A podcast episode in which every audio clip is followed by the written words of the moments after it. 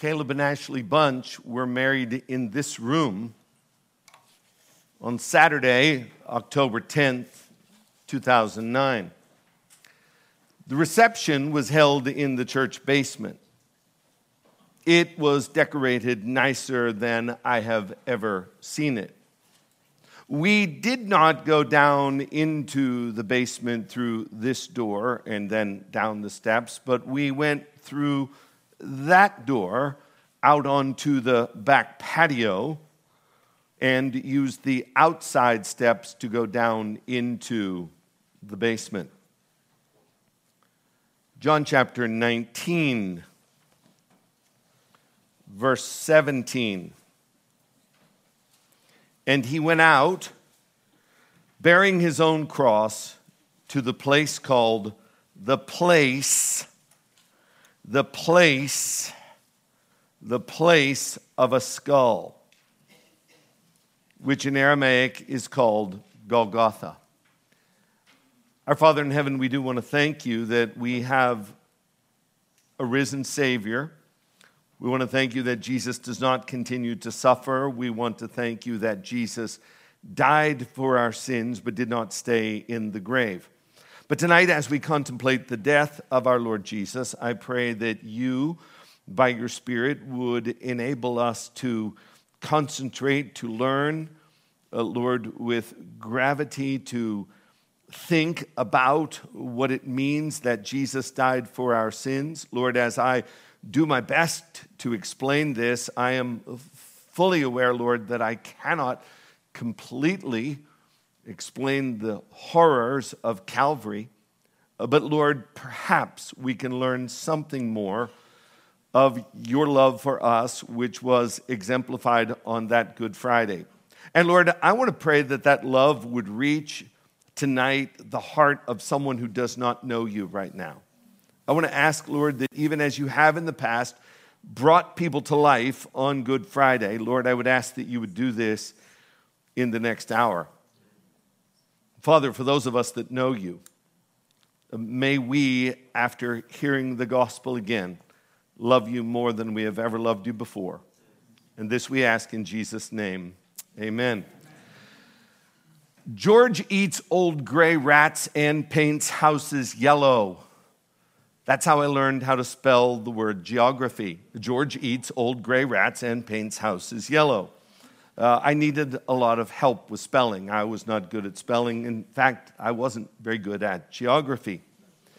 But I am fascinated with places.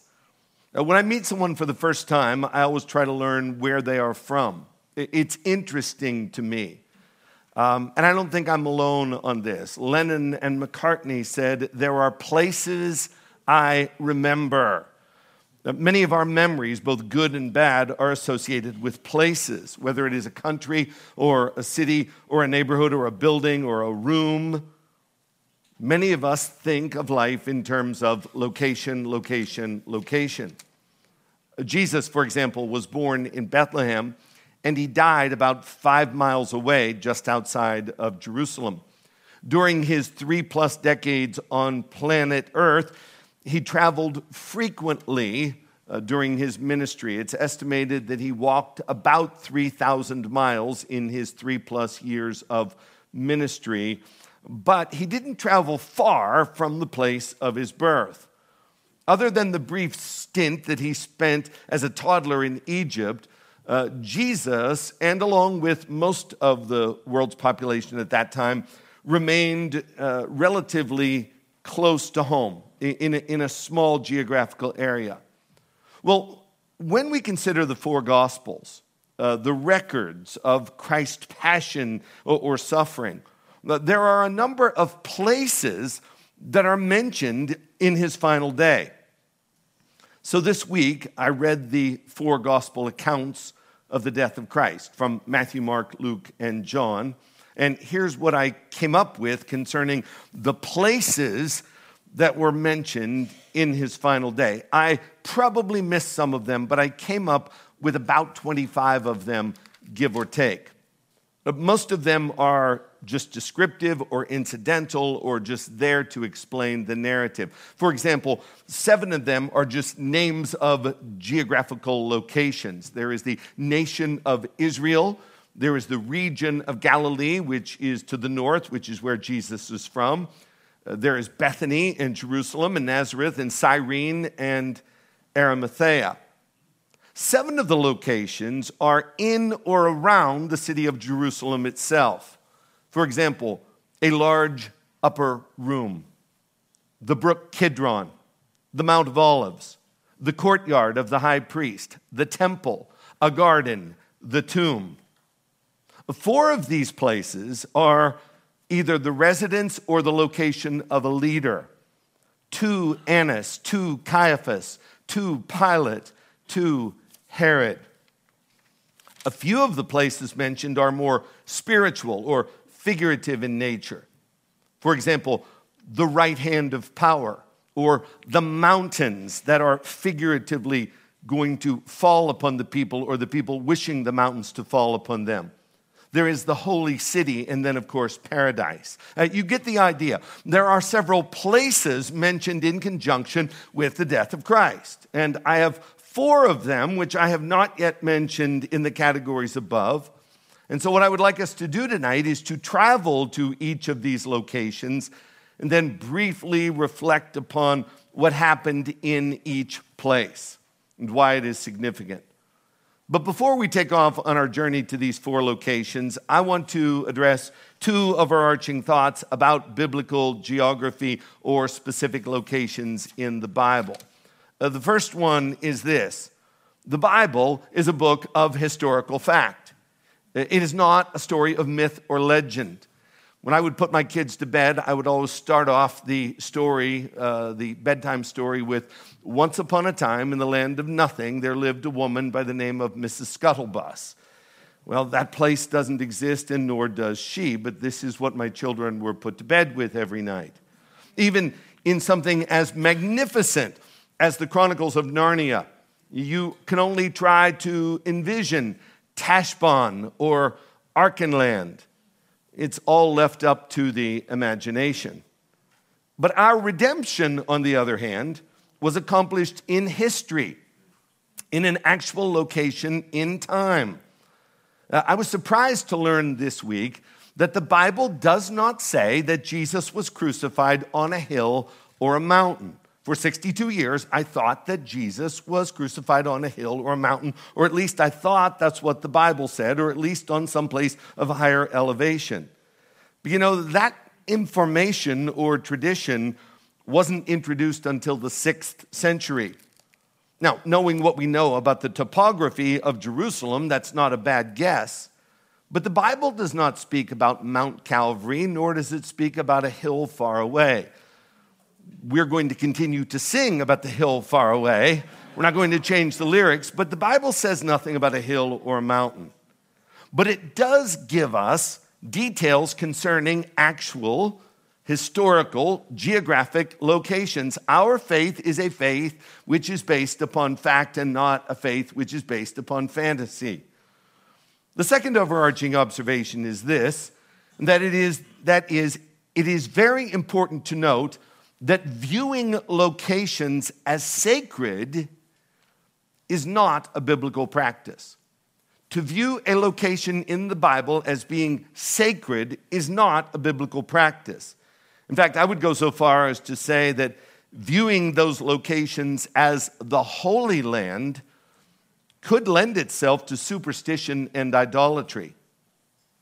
Once again, Pilgrimages to Jerusalem didn't begin until the fourth century, corresponding with the supposed conversion of Constantine, the Roman emperor. Uh, o come, all ye faithful. O come ye, O come ye to Bethlehem. You know what that is? That's a pilgrimage. It's saying we need to go to Bethlehem in order to get close to Jesus. But you don't see the 11 disciples gathering up relics after the resurrection.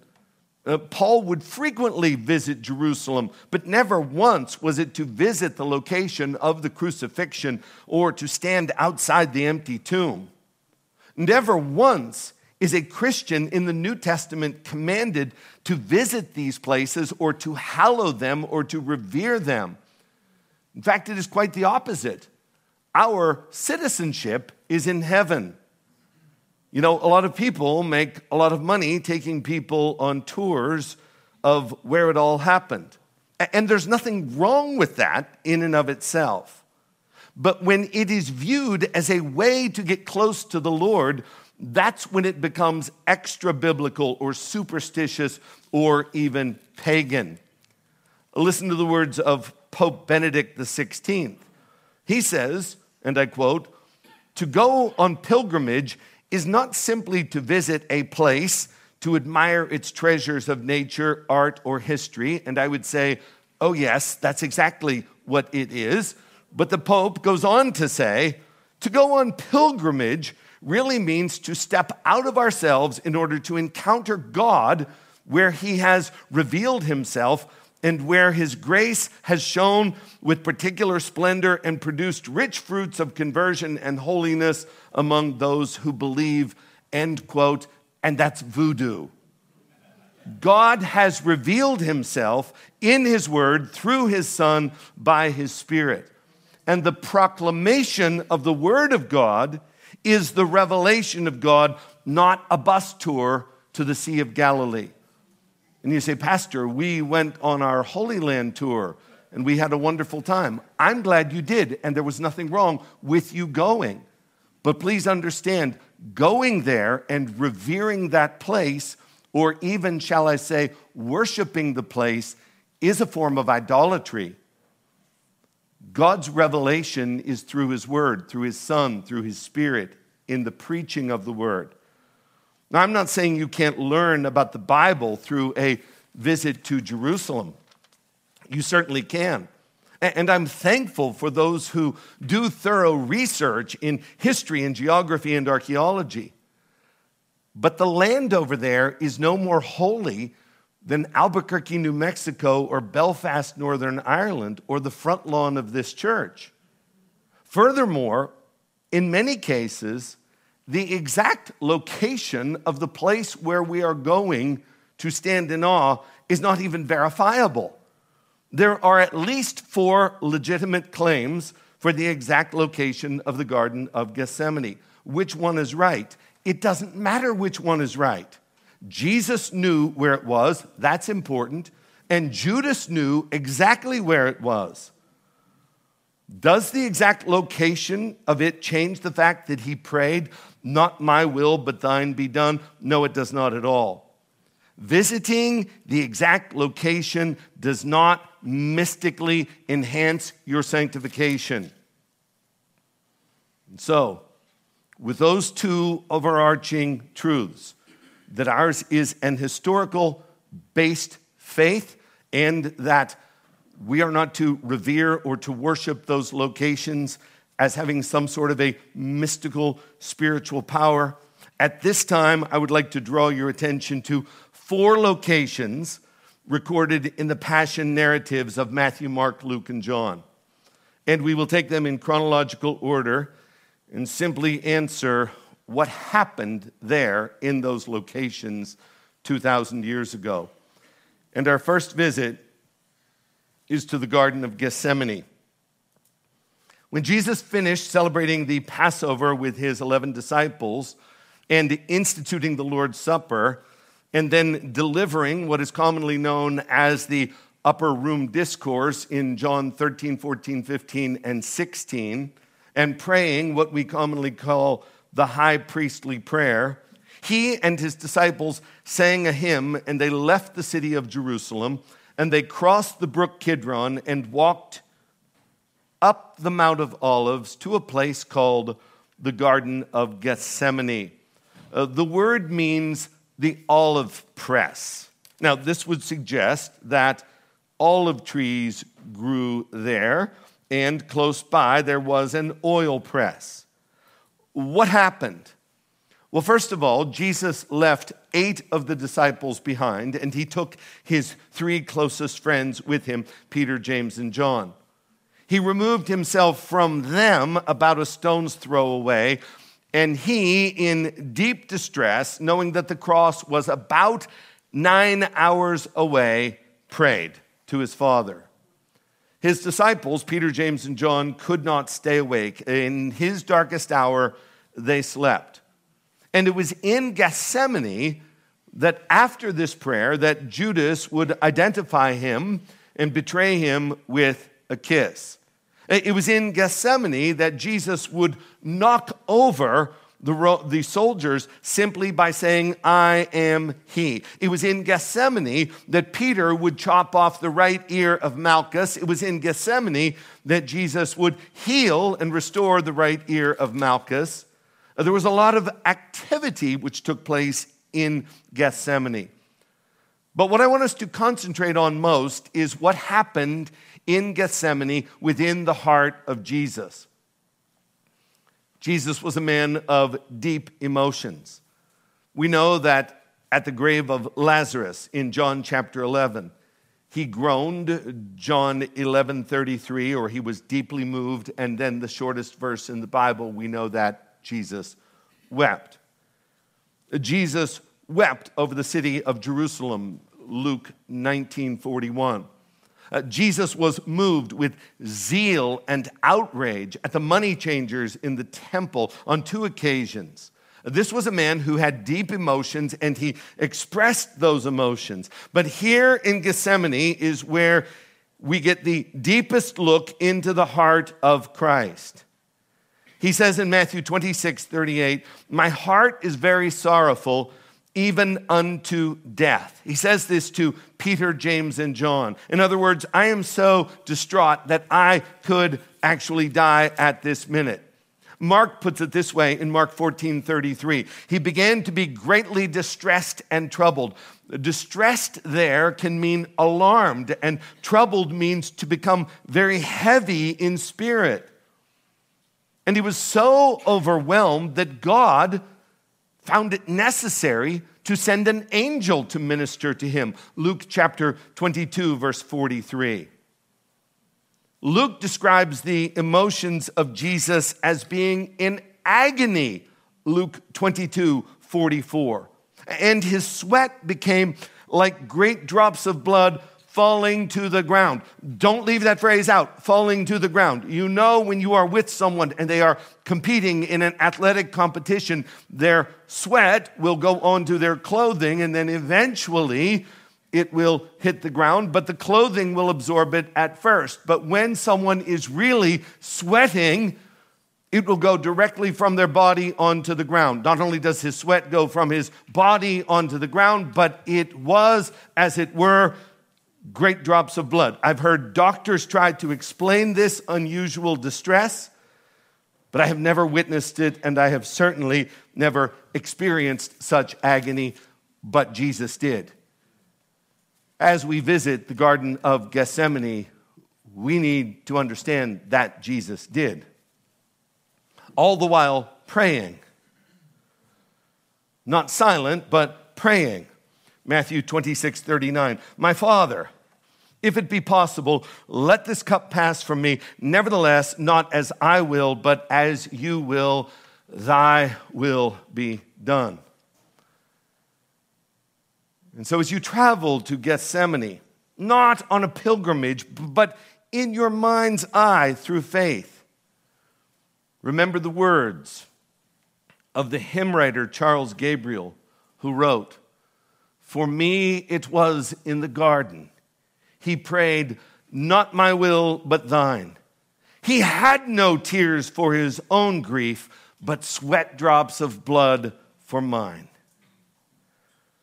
What if, perchance, you just happened to be walking through the Mount of Olives that Thursday night? And what happens if something maybe caught your ear and you, you perhaps understood Aramaic? And you listen to a man off in the distance in agony, and, and he's not being silent. Because we're told in Hebrews 5 7, it tells us of his emotion and of his volume. In the days of his flesh, it says, Jesus offered up prayers and supplications with loud cries and tears. I remember when my father died. We drove to my little town in Pennsylvania, about 300 miles away. We slept that night with a family member. And I could just remember in the middle of the night hearing them wailing and crying and sobbing when they had woken up in the middle of the night realizing what had happened. The deep agony of someone crying and wailing. And let's say you were able to under, understand Aramaic and you're listening to Jesus pray, and let's just say there's enough moonlight that you can see him. Perhaps if our mind's eye visited Gethsemane more frequently, we would not struggle to have cold hearts of love for Christ. If you were able just to stand there, listen to him, watch him pray, I don't think you would struggle to have a cold heart toward Christ.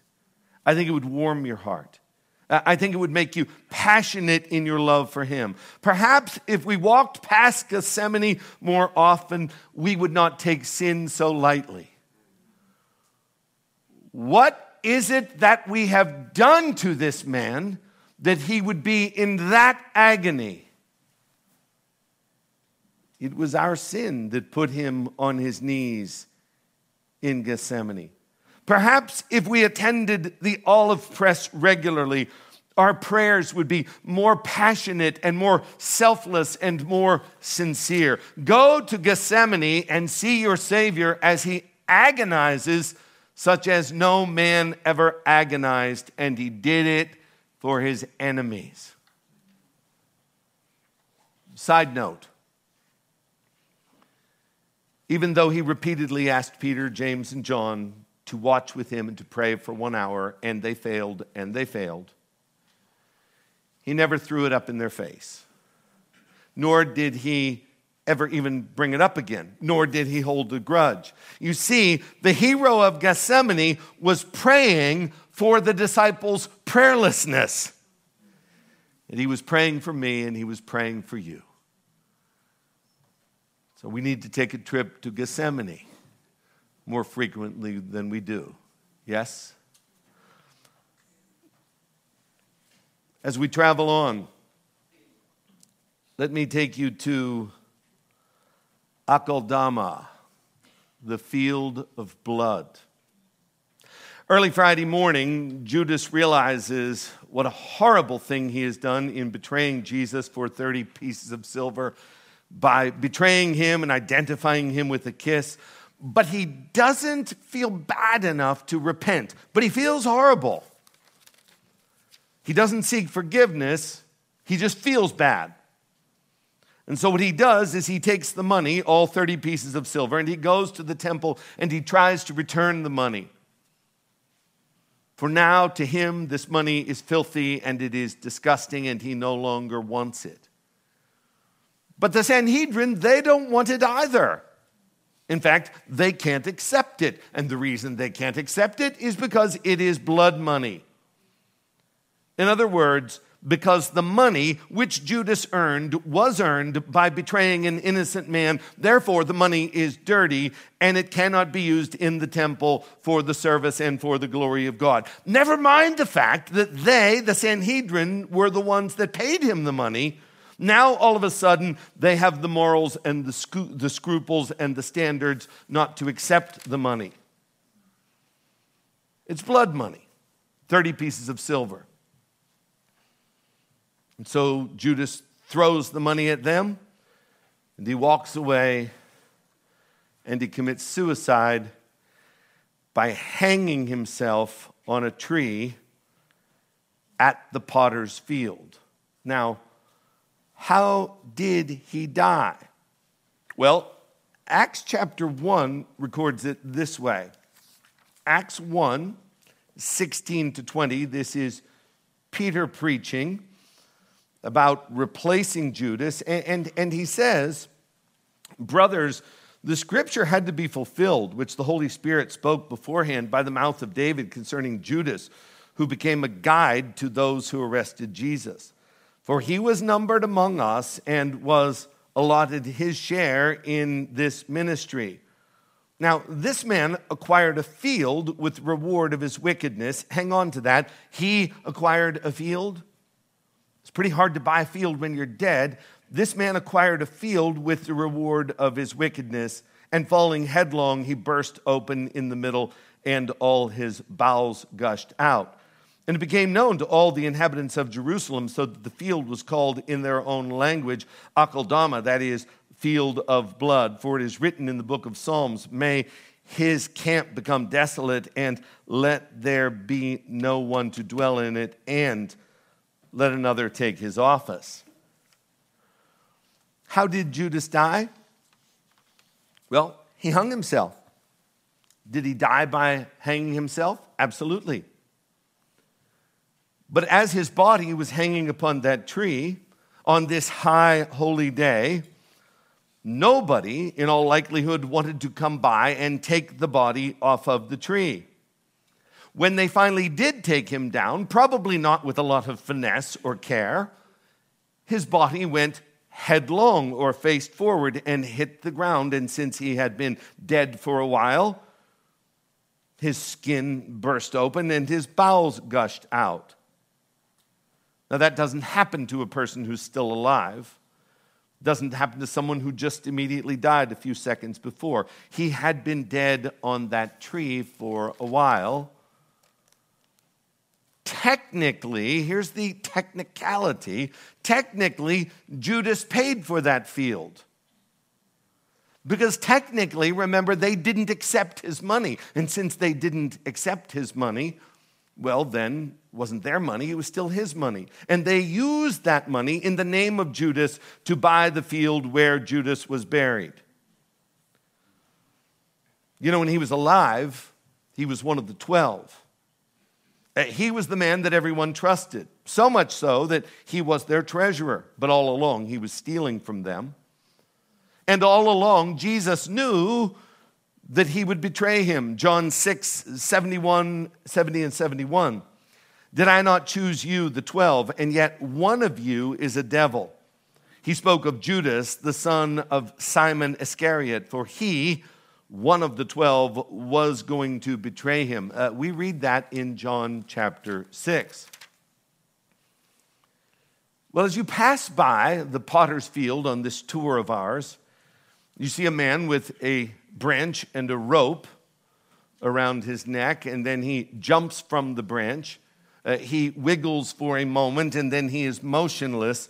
What have you witnessed? What you have witnessed is a man who had every privilege and every spiritual opportunity known to man. You witnessed a man who heard firsthand the Sermon on the Mount, a man who witnessed the miracles, a man who ate and distributed the loaves and the fish. And he himself was strangely granted the ability to work miracles, and most certainly you see a man who has preached the gospel to others, and others have been saved by hearing his gospel. And the reason we know that is Peter said he used to have a part in our ministry. This was a miracle working gospel preacher. And yet, even though he lived with Jesus for three years, he didn't know Jesus. He did not know him as Jesus. He didn't know him as Savior and Lord. Here's your application from the field of blood.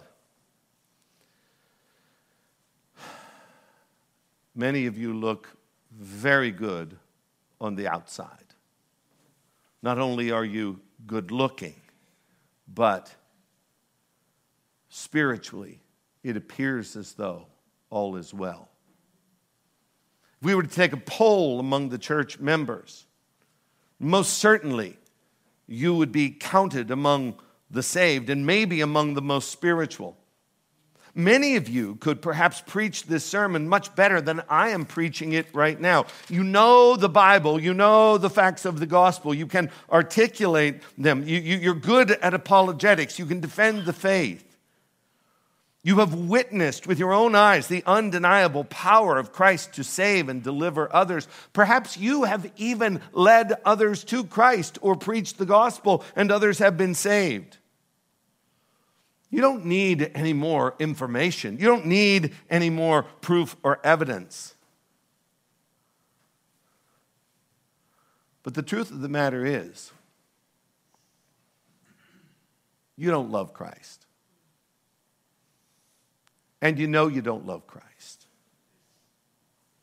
You love this world.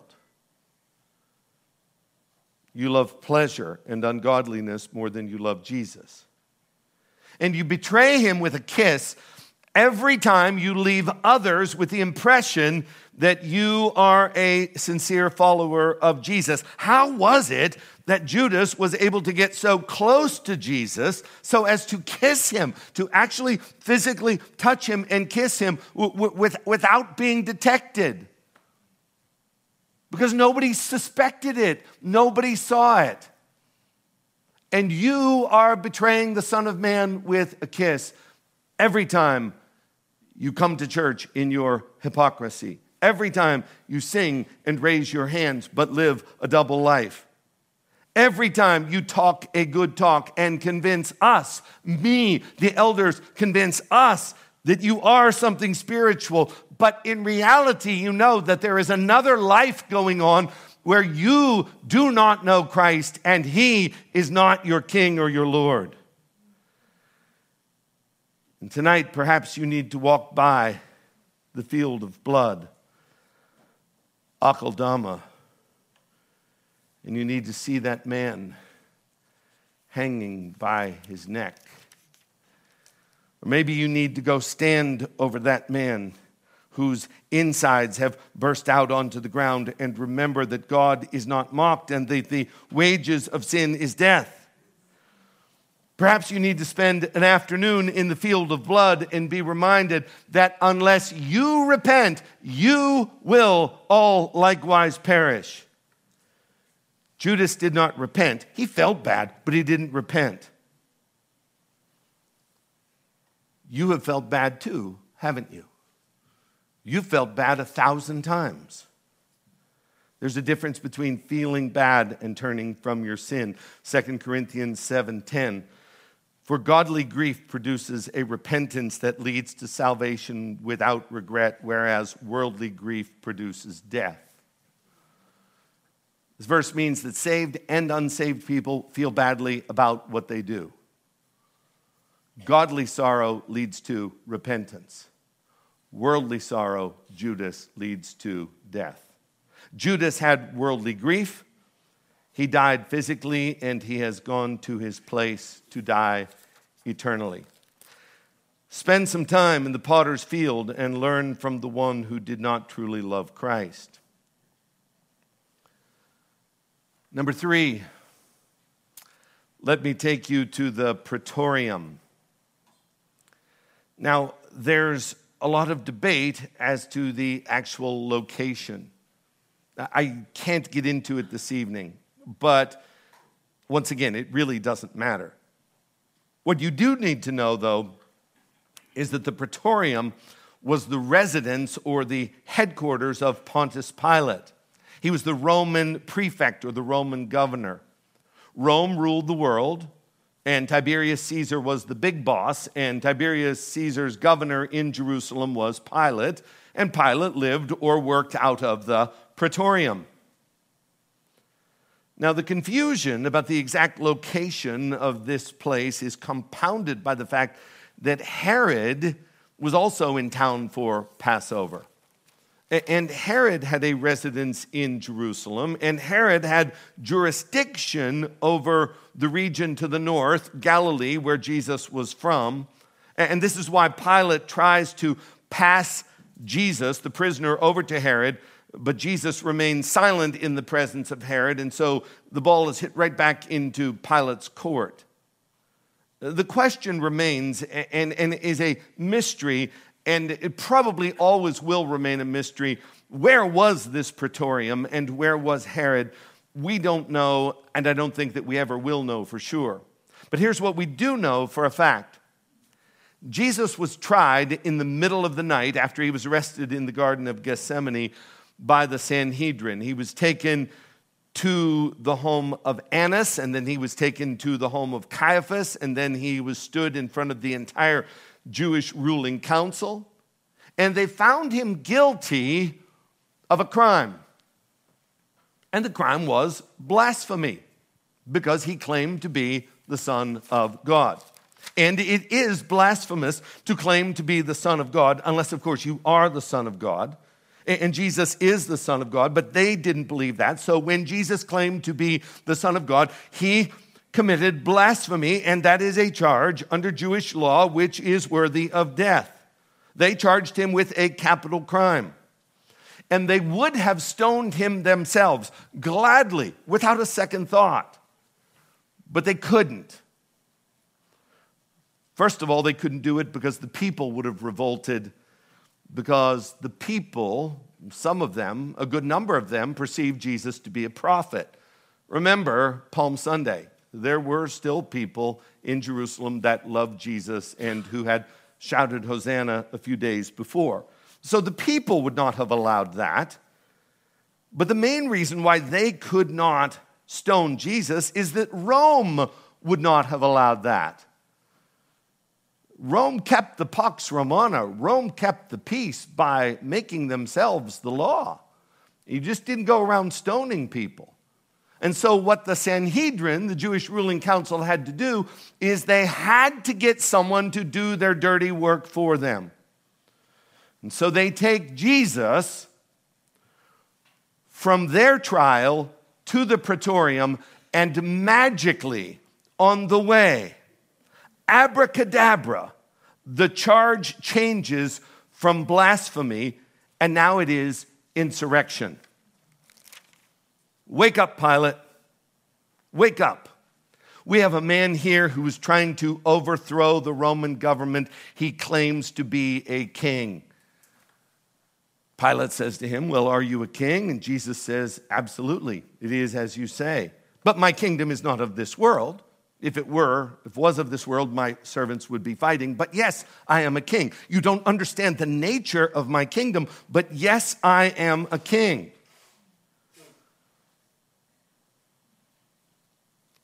Concerning the place, well, the ESV calls it the governor's headquarters in John 18 28. And apparently, right outside the governor's headquarters, just outside the praetorium, there was a place called the judgment seat. And the judgment seat, or the bema seat, sat on something called the stone pavement. And Pilate has, has been going back and forth and in and out with the crowd and with Jesus and with the Sanhedrin, and he's trying to release Jesus because he sees absolutely no reason why Jesus should die. His conscience tells him to release Jesus. The evidence says release Jesus. His wife tells him to release Jesus. Jesus himself tells Pilate that his kingdom is not a kingdom which is violent or political or military. And so, what he does is he tries this trick of, of, of the old shell game to swap one for the other and he stands Barabbas, a notorious criminal, in front of the people. And it was his custom to release one prisoner every year at Passover to appease the people. And this was a slam dunk. I mean, obviously, the people are going to want Jesus released and not the notorious criminal. But the people said, Release unto us Barabbas. So that didn't work.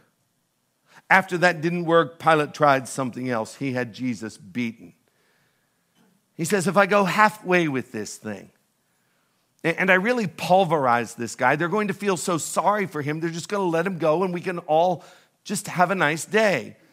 And so he releases Jesus to a garrison of about 600 soldiers. and they flog him. And then they take a crown of thorns and put it on his skull, and they take a mock scepter as a reed and they put it in his right hand and they sit him down and, and, and they, they have a purple robe on his back and they, and they bow before him and they mockingly say, Hail, King of the Jews. And then they, they, they come up and they spit on him and they take the reed out of his hand and they smash the crown of thorns into his skull. And, and, and, and Isaiah says that his visage was so marred that he doesn't even look like a human being anymore. And Pilate thinks, okay, if I just bring him out in front of the people, behold the man, just look at him. Like, what more do you want? And when they saw the blood and the gore, they got even thirstier for the, for the, for the death of Jesus and cried out all the more, crucify him.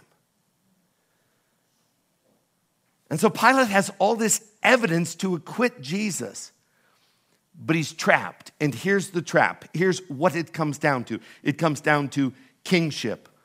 Because Jesus claims to be a king, and he will not back off of that. Well, Pilate, if you do not crucify him, then you are no friend of Tiberius Caesar. And he, fearing Caesar more than he feared God, released Jesus to them to be crucified. Compounded by the fact that they added something in there that he was the Son of God. And when Pilate heard he was the Son of God, he was then horrified. He didn't know what to do. Here's how John records it in John chapter 19, verses 12 through 16. From then on, Pilate sought to release him, but the Jews cried out, If you release this man, you're not Caesar's friend. Everyone who makes himself a king opposes Caesar.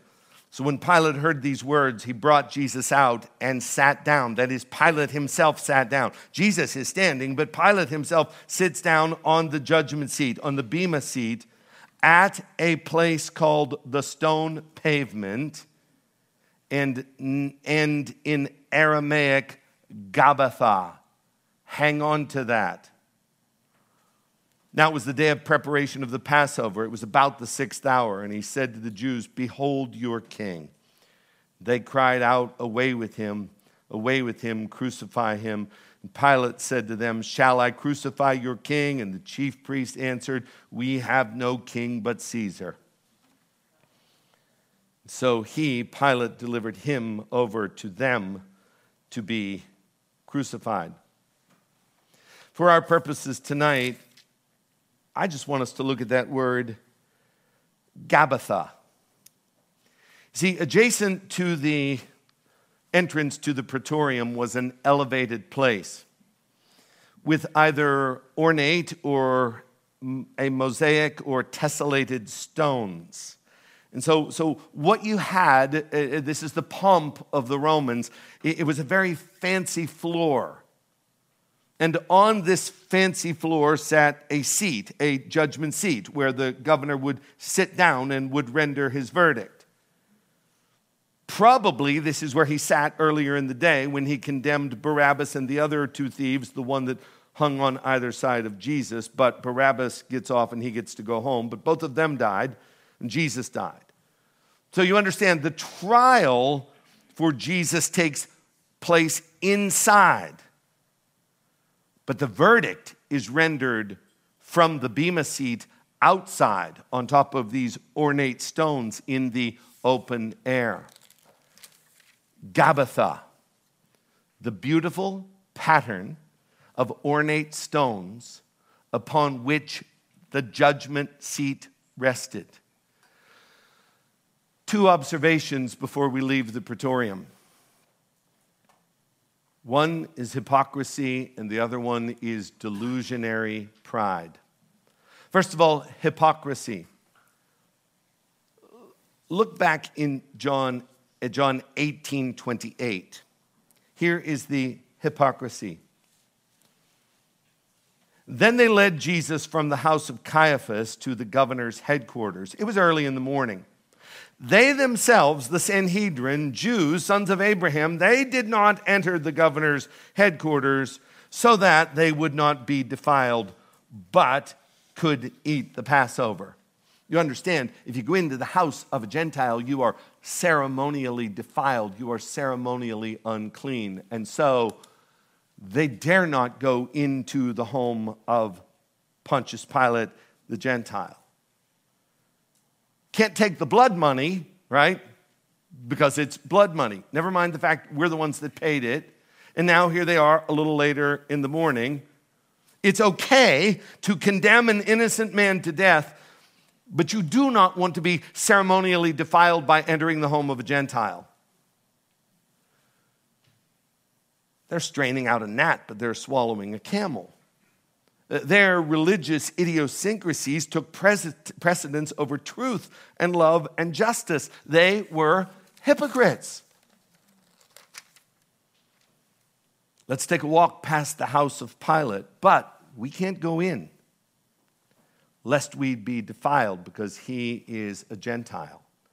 Let's stand outside and wait for Pilate to finish questioning Jesus. What do you see? You see the high priest with his ornate robe. You see the chief priests. You see the scribes. You see the elders. You see the Sanhedrin. You see our spiritual leaders setting an example. They will not mix with Gentile pigs because they are such holy men, but their hearts are filled with deceit and malice and murder. Can you smell the hypocrisy? Don't go anywhere, Pilate. Don't go anywhere. You stay inside and you try that man. Then you come out and you render your verdict. Next, as we visit this praetorium, I want you to notice the delusionary pride. Jesus and Pilate come walking out and they approach this beautiful pavement. Do you see the irony of this beautiful pavement? It's something to show off the pomp of the Roman Empire, to show the authority of, of Pilate. Do, do, you see the, do you see the incongruity of, of what's happening here? On the one hand, you have someone who has created the universe, spoke the universe into existence. All things were made by him. And he's beaten to a bloody pulp. But then you have this frightened, frail, fickle, little man on his ornate tile, sitting in his judgment seat as if he actually has authority. The Roman governor flaunting the, the pomp of his gorgeous mosaic. And he sits down and Jesus stands up. Pilate has the gall to render a verdict. Uh, John chapter 19, verse 16. So he, Pilate, delivered him, Jesus, over to them to be crucified. As we visit this place, we see a man standing in judgment of God. He was judging God. Such delusionary pride. But are we any different than Pilate when we rebel and disobey the law of God? No, when we disobey the Bible, do you know what we're doing? We are standing in judgment of Jesus Christ.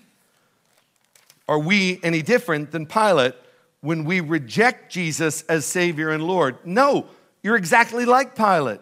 You are the judge, you are the decider. You'll let Jesus know what you're going to do with him. His seat, his pavement. It's disgusting. It's, it's delusionary. It's, it's a facade. Dear friend, you do not sit in judgment of Jesus Christ. You don't decide what to do with him. You don't decide whether or not to obey him. You don't decide whether or not to worship him. And every time you do make that decision, you are acting in a delusionary manner. One day you will appear before the judgment bar of God. How dare you prepare for that day in the here and now by pretending that you are evaluating the merits of Jesus? While you still have breath, right now, get off your throne and fall before Jesus in faith and repentance and sincerely beg him to have mercy upon you. Seek his forgiveness that you have treated him like someone that you're going to decide what to do with. Seek his forgiveness that you dared to be aloof and disrespectful and disobedience and rule your own life. Perhaps a visit to the praetorium will expose your putrefying hypocrisy and your delusionary pride. All right, one more stop on this Good Friday. We've been to Gethsemane, we've been to the field of blood, we've been to the praetorium, and finally, lead me to Calvary. You know, the word Calvary doesn't appear in the ESV. Uh, it is the Latin word. Uh, the, the, the Bible, uh, depending on whether it is being translated from Greek or from Latin. It's going to depend on what you end up with. And, and from Latin, when the King James Version was uh, translated, for some reason, Luke chapter 23, verse 33, calls the place Calvary. Latin calvarus, which is the Latin word for skull. The Aramaic word is Golgotha. So Golgotha and Calvary are the same place and it means the place of a skull. Now, the meaning is disputed. Some say that it is the place of the skull because there was a skull shaped hill. Uh, some say it is the place of the skull because there were so many dead bodies that were executed there. One wacky, unfounded theory is that the skull of Adam was buried there. Uh, the, the theories are endless. The location also, by the way, is disputed.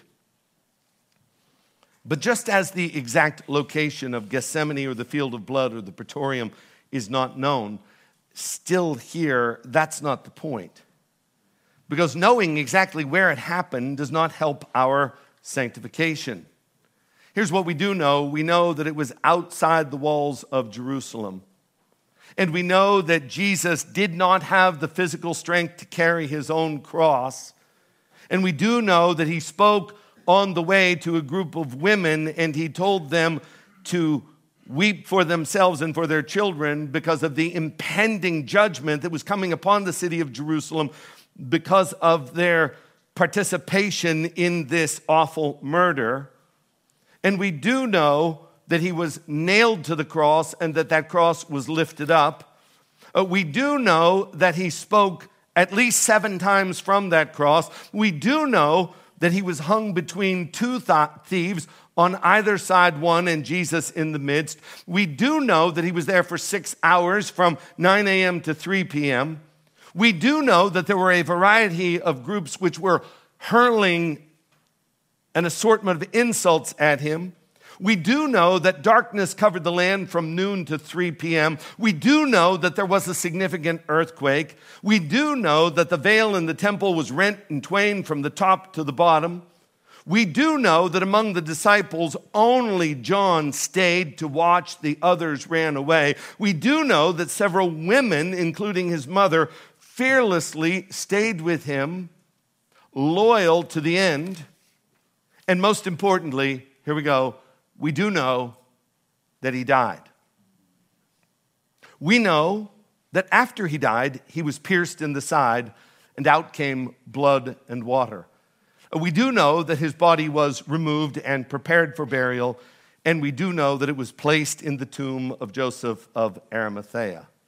Those are the historical facts which we do know. But here's the question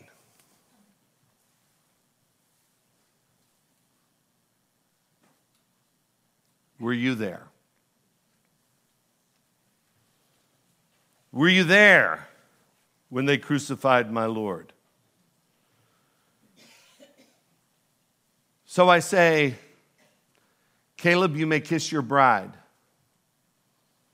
They march down the center aisle, out that door. And we march out that door. And the reception begins out on the patio, and then it moves down the back stairs outside into the basement. And as I said, our church basement had never been decorated in such a lovely way before. It's beautiful. One of our members at the time, a man by the name of Tak Kim, looks around and he says, Why doesn't the church ever use this room? So, what are you talking about, Tak? He said, Well, we're always going into that dingy basement of the church, and why don't we use this beautiful room? He didn't know where he was. He thought somehow we had two basements because we walked down the back steps, because the decorations had masked the true optics of our basement. See, he didn't realize that he had been there before. He'd been there many times before. Hang on to that thought. A few years ago, Pastor Gary George from Massachusetts traveled to Israel to see the sights. It was his first visit. Nothing was familiar to him, everything was new to him. It was beautiful, it was historical, it, it, it was educational. And he was just doing the tourist thing. And then his tour guide took him and his group to the supposed location of the crucifixion. At first, he just looked around at the sites like millions of tourists had done before him. And he concluded, like Tak Kim, I've never been here before. But then, as he was meditating, he realized wait a minute. 2,000 years ago,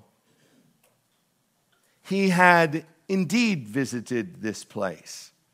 Not in a previous life, and not in an out of body experience, and not in a dream or in a vision, but in a deeper and in a much more real and profound sense.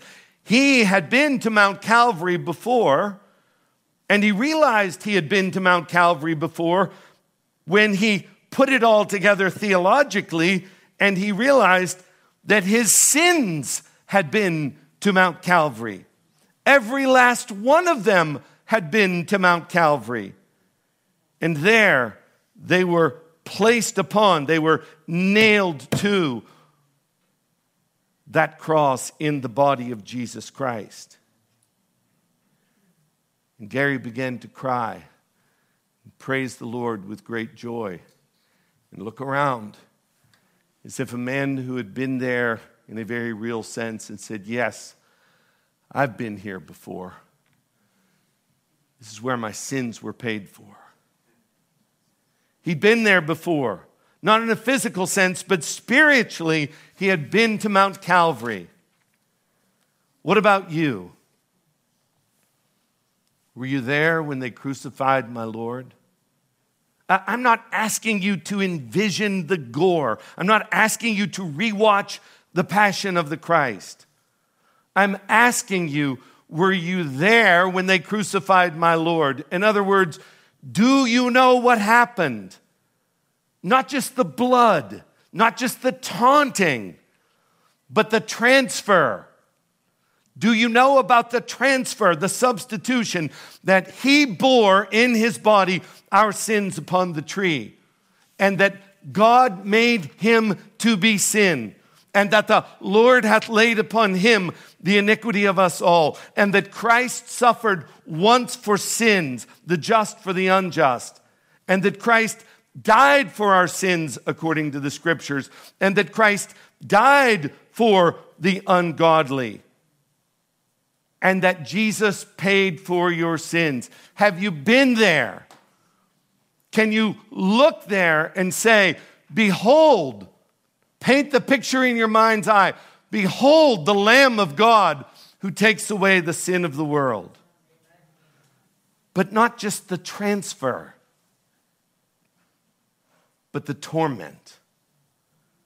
Not the torment of the nails or the crown or the mocking or the torture or the thirst, but the torment of God's wrath. Isaiah 53:10. Yet it was the will of the Lord, that is God the Father, to crush him. He has put him to grief when his soul makes an offering for sin. Do you understand what this is saying? It's saying Jesus is there, okay? And you are there because you have been crucified with Christ. And your, your sins, not in part but the whole, have been, have been nailed to Jesus Christ. And God the Father was there, and it was God the Father's will because he loved you so much to crush his son and for his son to pay for your sins. That happened in time and in space in a place called Golgotha, Mount Calvary. Were you there when they crucified my Lord? At Calvary, Golgotha, the place of a skull. God the Father not only placed our sins on Jesus, but he punished Jesus, his son, with death. A death that we deserve, a death that we will never now have to die because Jesus died it for us. That's poor grammar, but it's great truth. And in that death, he paid it all. The only payment that God requires for my sin was paid in full by Jesus on the cross at Golgotha 2,000 years ago. Yes, I was there when they crucified my Lord. My sin, not in part, but the whole, was there in that place. Were you there? In closing, I want to say that a visit by faith, not a pilgrimage, but a visit by faith to Golgotha is your only hope of salvation. To believe what God says about you. Do you want to know how bad you are? You are so bad that in order to forgive your sins, God had to kill his perfect son. That's how horrible you are. That's how horrible I am. That's how bad we are. To believe that Jesus took our sins, all of them, to believe that God killed Jesus in our place, to believe that in so doing, Jesus paid for all of our sins, to believe that he didn't stay in the tomb, to believe that he is alive today, to believe in him to save you and to cry out to Jesus to have mercy upon you. Were you there when they crucified my Lord? Were you there? Our Father in heaven, take us to Gethsemane, where we can hear our Lord agonizing in prayer for us. Lord, take us to the field of blood and shock and frighten us to never be duplicitous, but to love you wholeheartedly and sincerely. Lord, take us to the praetorium. Teach us, Lord, never to be hypocrites or to be delusional in our pride. Oh Lord, lead us to Calvary, where we can see our sins forgiven forever through the death of your Son. This we pray in Jesus' name. Amen.